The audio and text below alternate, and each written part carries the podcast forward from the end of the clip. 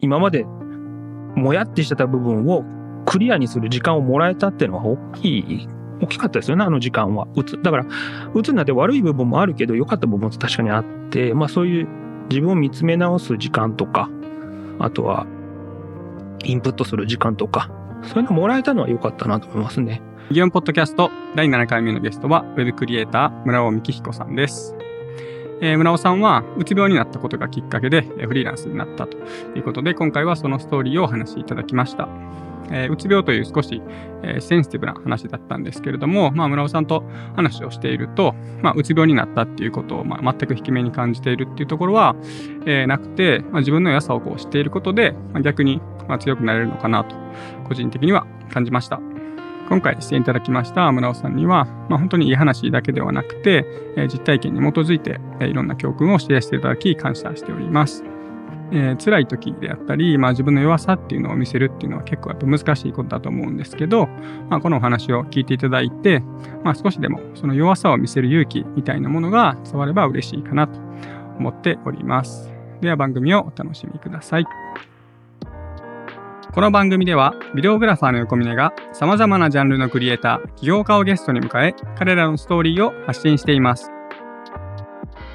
ゲストのこだわりとその背後にある物語、教訓をシェアすることで自由なライフスタイルを目指す人々を応援します。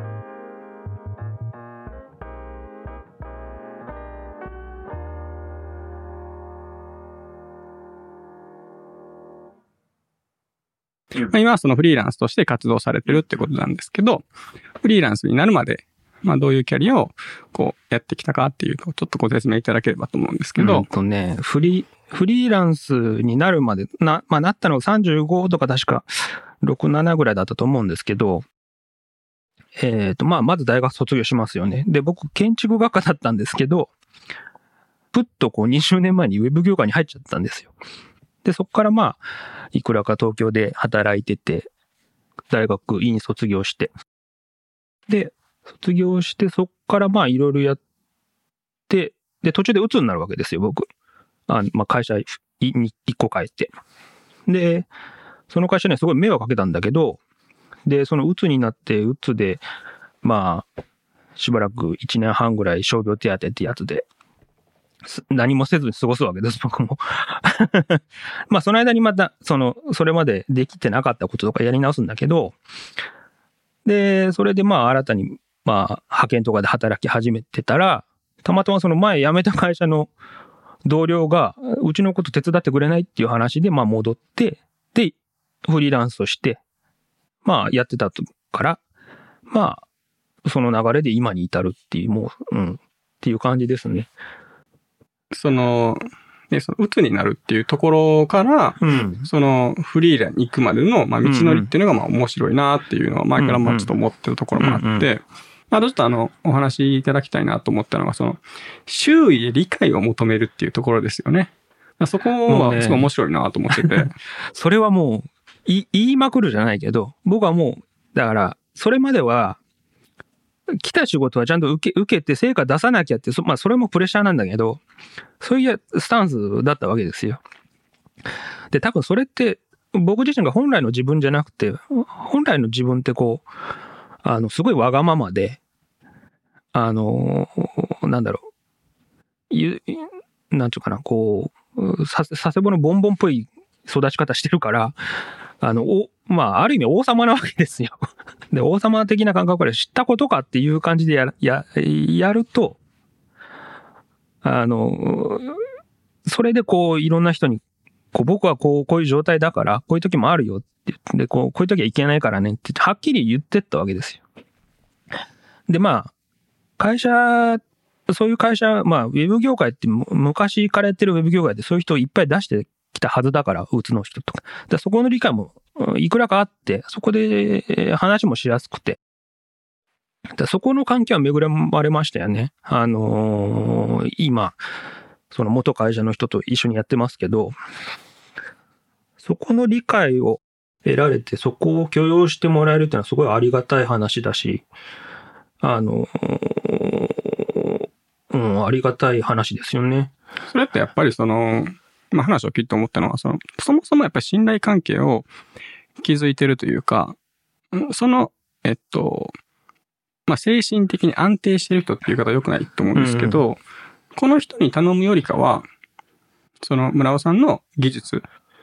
がやっぱり欲しいと。うんでその村尾さんの技術を活かすためには、やっぱり会社も、その雇い方を考えないといけないと。その使い方を考えないといけない。何でも丸投げして、うんうん。ちょっと無理ぐらい頼んでやってくれっていうことじゃなくて、うんうん。あ、じゃあそういうのも分かったんで、こっちはこういう形で頼みますみたいな風になっていったのかなっていうイメージ。うん、それもあると思います。僕はあっちの人間じゃないからわかんないけど、それもいくらかあって、うんだそこら辺も配慮いろいろしてくれて、それもすごいありがたいんだけど、で、まあ、辞めたとはいえ一つのチームとして見てくれてて、だから、そこかな？それはありがたいですよね。だから、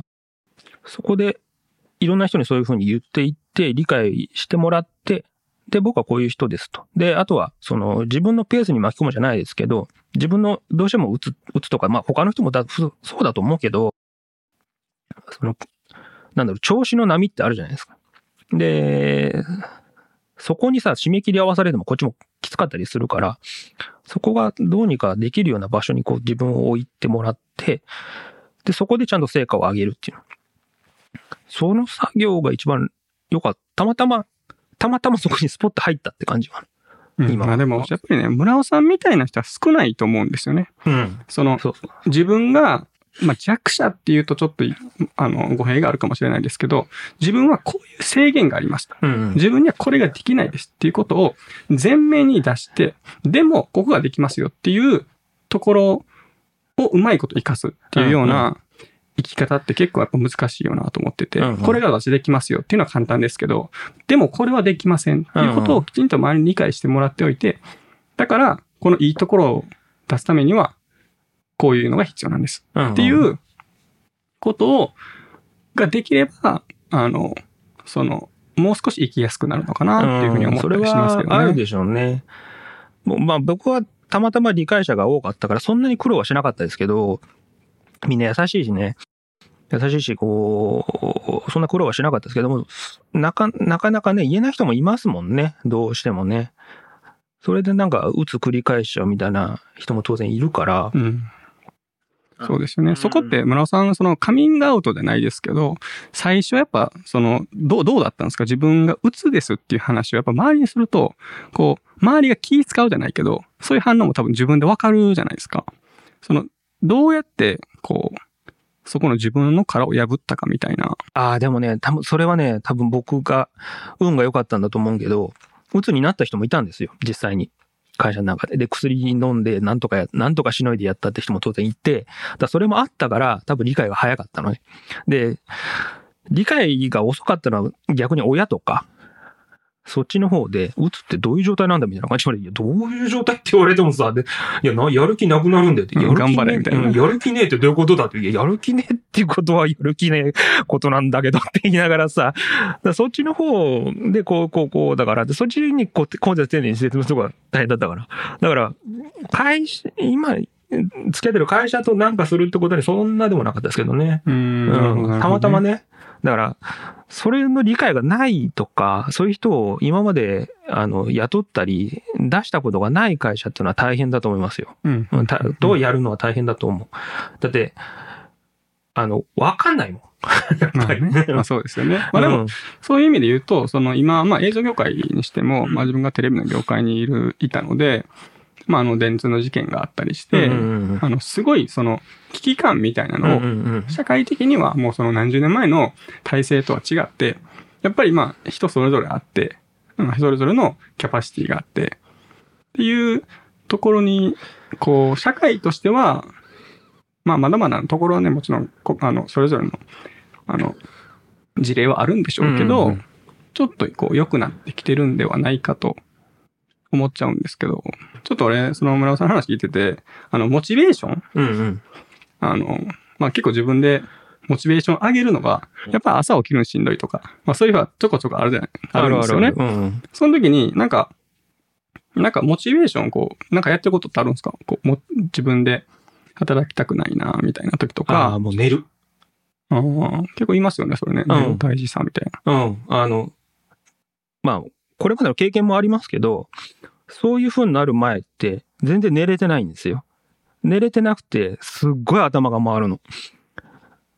だすっごい仕事量やるし、ガーってやってるし。で、常になんかいろんなこと考えてるし。で、それがいきなりポツって切れるわけですよ。ある日、突然。スイッチがポトンって切れるみたいに。で、その時はもう、寝るしかない。だか脳が疲れてるんだと思うんですよ。動きすぎちゃって。脳が疲れてるから、もうそこはもう、あの、どんなにあったとしても、あの、自分でオフにしちゃって、人に迷惑かけてもいいって思って。その迷惑かけるのが一番ストレートだったんだけど、もうそこ知らないと思ってやってるわけです。で、なんかそれちょっと前の話戻るんだけど、あの、それを理解してくれて、自分のペースに巻き込むっていうのはそこで、どうしても、そこのね、オンオフってね、勝手に来るから分かんないの、自分でも。いきなり来るから。あ、朝だったりするし、朝じゃなくても夕方、あ、無理だこれと思う時あるし。だからもうその時はしょうがないから、ちょっともう辛いからやめるっていう。まあ人には言わなかったりするけど、で、うん。だから、だそういうことあるから、バッファ取って締め切り決めるとかやりますよね。ある程度。ほん本当はもっと早くできるんだけど、ある程度余裕持ってみ、い一週間ぐらい持つとか、なんかそういうことはやりますよね。だからそういう多分ちっちゃい技術ってすごい俺、フリーランスを長く続けていくとか、うんうん同じ仕事に長いこといるっていうので、すごい大事な、その自分との見つめ方。あ、そう、あの、うん。フリーランスでね、そこ一番重要だと思いますよ。その自分の体と相談するっていうの。あの、うん。もちろん仕事を取ってくるってのも大事なんですけど、自由な分さ、こう、時間の制限とか、そういうのは何もないわけじゃないですか。もうや、やれるならや、別にや、やっただけでもいいし、別にそこに、なんだろう、きちっとした給料、時給があるわけでもないから、好きなだけやれるし、好きなだけしなくていいわけですよ。だからそこはね、常に自分の体と相談してね、やらなきゃいけないんだろうなと思いますよ。うんなんか、それで言うと、まあ俺まだ30代で、まあ27の時に独立したんですけど、あの、独立したての頃はもういろいろ撮影をしたくて、もうエネルギーもすごかったんで、あの、その時はそのタイミングでうんうん。全然寝ずでも行けた。うんうんまあニューヨークにいた時ですけど、うんうんまあ街もその、いや土日休むなんて考えられない。時間がもったいなすぎるみたいな 感覚で生きてたんですけど、うんいやそれをね、今やれって言うとちょっとしんどいなと思ってて、なんか村尾さんとか俺話を聞いてると、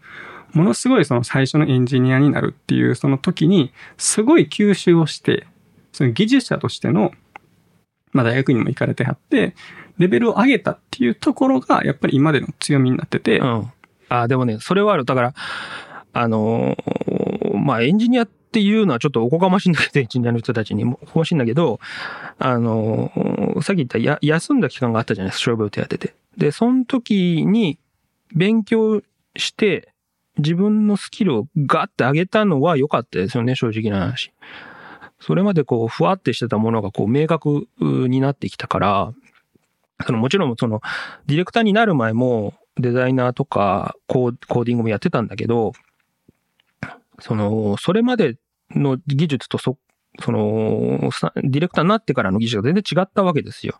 で、そこでわかんない部分もあったりとか、じゃあ、そこで、何コーダーとかデザイナーに指示できない部分とかあって、まあそれも当然ストレスになってくるわけですよ。もう細かいの積み重ねなきゃ。で、僕でそこ、そこをこう、全部やりたがっちゃう人だったから、それで多分溜まっちゃったんでしょうね。で、何もできなくなっちゃったって状態になったんでしょうね。で、で、その休んでる期間にそのやりたいことを全部やったんです。とにかく、とにかく。もう一から。で、そこで理解して、ある、ああ、こうすればいいんだ、ああすればいいんだって、これまで謎だった部分が全部解けてって、こう、瓦解してったわけで、そそうするとだんだん光が見えてきますよね。で、そう、そうすると、こういう、な、何でもやっちゃう人間が出来上がっちゃったわけですよ、結局的にね。でも、そ、その時間ってのはやっぱ必要で、そこをどこで持てるかかな、やっぱり、そういうの。なんかインプットとね、アウトプットのバランスはやっぱ常にそうそうそうそう。難しいなと思いつつ、でもその時、あの、どうやってインプットしてきたんですか、そのネット教材とかそういう感じですか？基本的にはネット教材と、ネット教材だけだったかな？ネット教材と、あとは人のソースを引っ張って持ってきてみるかな。ああ、インターネットで。ね、そう、ネットで、あの、まあ、あの、ネットの業界のことは、人はわかるけど、その開発ツールとかで全部見て、あ、この人コード綺麗だな、とか、そういうの見て、やったかな。なんか俺、あの、まあ、自分がフリーでやってて、うん。最近気づいたのが、うん。俺そのオンライン教材うん。で50万ぐらい買ってて、あ、でもね、そういう、そういうこと、僕も、僕も買いましたもん。ね、うん。やりますよね。やるやる。え、俺、その、びっくりした時から今まで見てみたら、うんこのコースも取ってた。このオンラインコース取ってた。うんうんえ、こんな払ってんの？と思って。うんうんうん。わかるわかる。ぼ僕も、だいまだにそういうので勉強すること当然あるし、で、ねどうしてもさ、年取ると忘れるじゃないですか、何でもね。だから思い出せないから、それでまたネットから引っ張ってきてやったりとかね。いややりますよ。やるやる戻って、あ、このレッスン、あ、そうそう3年前見てたな、みたいな、もう一回見直すんうん、ですよね。そうそうそう。でも、多分そこって、あの、それができるのって基礎ができてないと多分ダメで、すごい基礎の基礎ね。あのー、若い子からそれを、若い時からそれをやろうとすると多分破綻すると思います。一番最初の基礎の基礎ですよね。そうそうそうそうそうまあは単純な働き方というか、うんうん。業界ってこんなもんですよっていうところの知識とかが、うんうんそうは。知識もそうだし、技術もね。そうですね。うん現場行って撮影の技術みてそうそうそうそうっていうのをしてから、そうそうそうそう。でピンポイントで自分がこれしたい。でもそこの道が見つからない。あじゃあ、うんこの情報が欲しいっていうのをオンラインで探しに行って、うんうん、そうそうそう。取ってくるみたいなそうそうそうそうそう。ところですよね。うん。プログラムも、え僕がちゃんとやったのは、い一個のプログラムをちゃんとやるってことをやったんですよ。で、プログラムって、まあ、あの、いろいろ細かくは違う、その言語によってね、細かく違うんだけど、でもやるほどしてることは全部一緒なんで、そこをとにかくやりましたよね。それも映像の技術とかも多分そうだと思うんだけど、あの、それをやってると他に応用が効くから、うんその、なんかあった時に、その、なんて言うんだろう。心の余裕が持てるっていうの。うん。ああ、これこういうことねって、じゃあこれこうすりゃいいんだって。あとその学習コストじゃないけど、覚え、習得までの時間も短くなるんで、あのー若い子にはそれやってほしいよね。まあでもそう、そう、今、俺もその話聞いてて、そのモチベーションの話ですけど、うんその、ちょっと自分が休んでる時にうんインプットをしてましたって、なんかインプットをこういっぱい入れていくと試したくなるじゃないですか。うん。あ、そうそうそうそうそうそうそうそうそうそう。でもわかるわかる。常にちょこちょこやっぱり、その、全然関係ない美術館に行くとか、その書籍を見るとか、うんまあその感性を鍛えるみたいな言い方を結構みんなしますけど、うんやっぱりある程度のインプットを自分にこう日々入れてくると、うん。それがアウトプットへのモチベーションにつながっていくのかなっていういやー、それは、はね、あああると思う、ある、あるでしょうね、間違いなくね。だって、僕もそんなに映像とかや、やらない、今はやらないですけど、やっぱり YouTube とか、何 ?YouTube でそのプログラミングの話だけのこうやってるとか、やっぱ見てんすかいや見る見る見る見る。そう、見る見る。そのさ、い 今ちょっとちょうど動画作んなきゃいけないから、あの、やってるけど、あの、アフターエフェクトのこうやり方を基礎とか、ままた改めてやるとかね。でも僕も、僕はもともとモーション使いだけど、うんまあ、アフターエフェクトやろうと思ってやってるから、でも、まあそんなに変わらないじゃないですか。うん基本的なやり方って。ああ、じゃあこれをこうするのか、これで頭の中で変換してやる。でもそれずっとやるよ。未だに。そうするとやりたくなるんですよね。そうそうそうそう試したい。ああ、そ、そうそうそうそうそう。で、あと、こう、なんだろう。例えば映像とかだと、こういう映像やりたいなとか、こういうアニメーションやりたいなとかってあるじゃないですか。で、それを見つけて、ああ、こうするんだっての分かった瞬間にやりたいでしょ。うんうん そうですね。うん、そうそうそうそうです。だからそそうそうそうの次のプロジェクト来たら、これやろうとそうか。そうそうそう。だから、インインプットですよね。だからね、うんどれだけこう自分に技とかそういうのをつけていくかっていうのはあるよね。なんか俺結構その、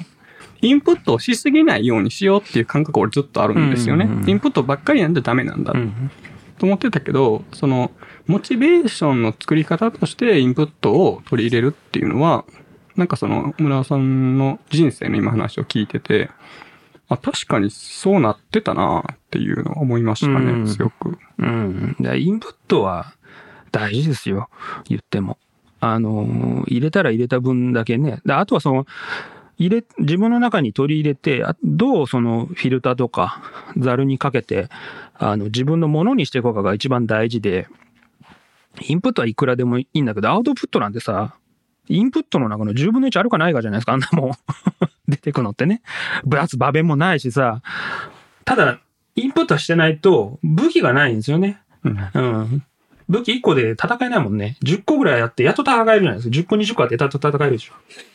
だからインプットはできるだけ、できるタイミングがあればしておいた方がいいですよね。その映像を見るでも、あの、なんでもいいんですけど。で、それをちゃんと理解するっていうのは重要ですよね。うん。間違いない。うん。なんか、あの、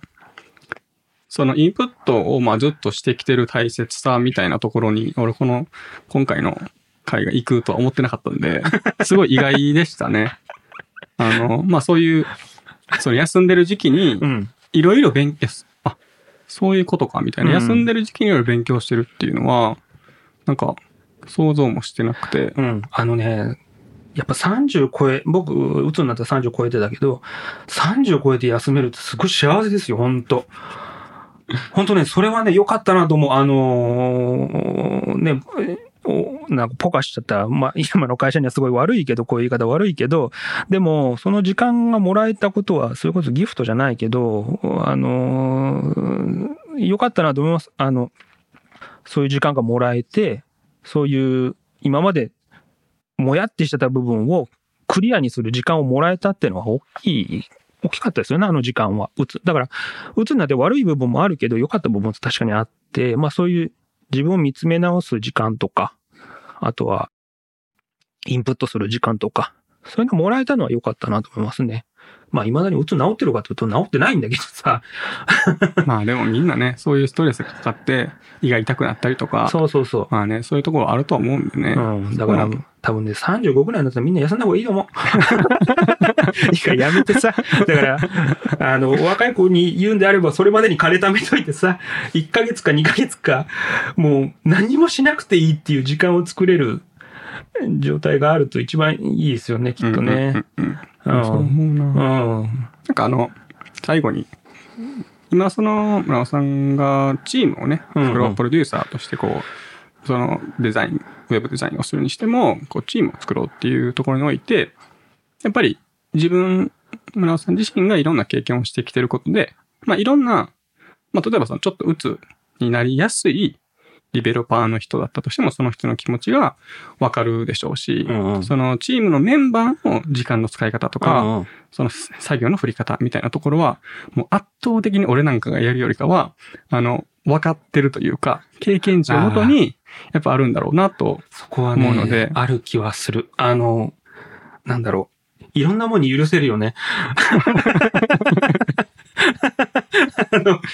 あ、まあ、しょうがないんじゃないんだ。それこそ、あの、そんなにガミガミ言ったところでさ、そこで生産性が上がるって上がんないもんね。何したって。で上げ上げるならやっぱその人が、こう、モチベーションが上がるじゃないですけど、あの、楽しんでやれることをどうに、どう探して、どう、あの、振ってあげて、で、それをやるためにどう守ってあげるかを考えますよね、やっぱね。そこはもう次こっちで持って、で、そ、そこの体制はできてるから、だそこはもう役割分担だと思うけど、そこはこっちでやるから、じゃあ自由にどうぞってやってうんあげますしね、やっぱね、優しくはなるよね、どうしてもね。うんまあ、そこはやっぱりこう、その沈みがあったからこそ、うんそういうところが分かるっていううのはん。素敵だなと思います。そろそろ時間なので、この辺で終わりたいと思いますはい。どうもありがとうございましたありがとうございました。最後までお聞きいただきありがとうございました。今回の内容が皆さんの日常に少しでもお役に立てば嬉しいです。ではまた次回。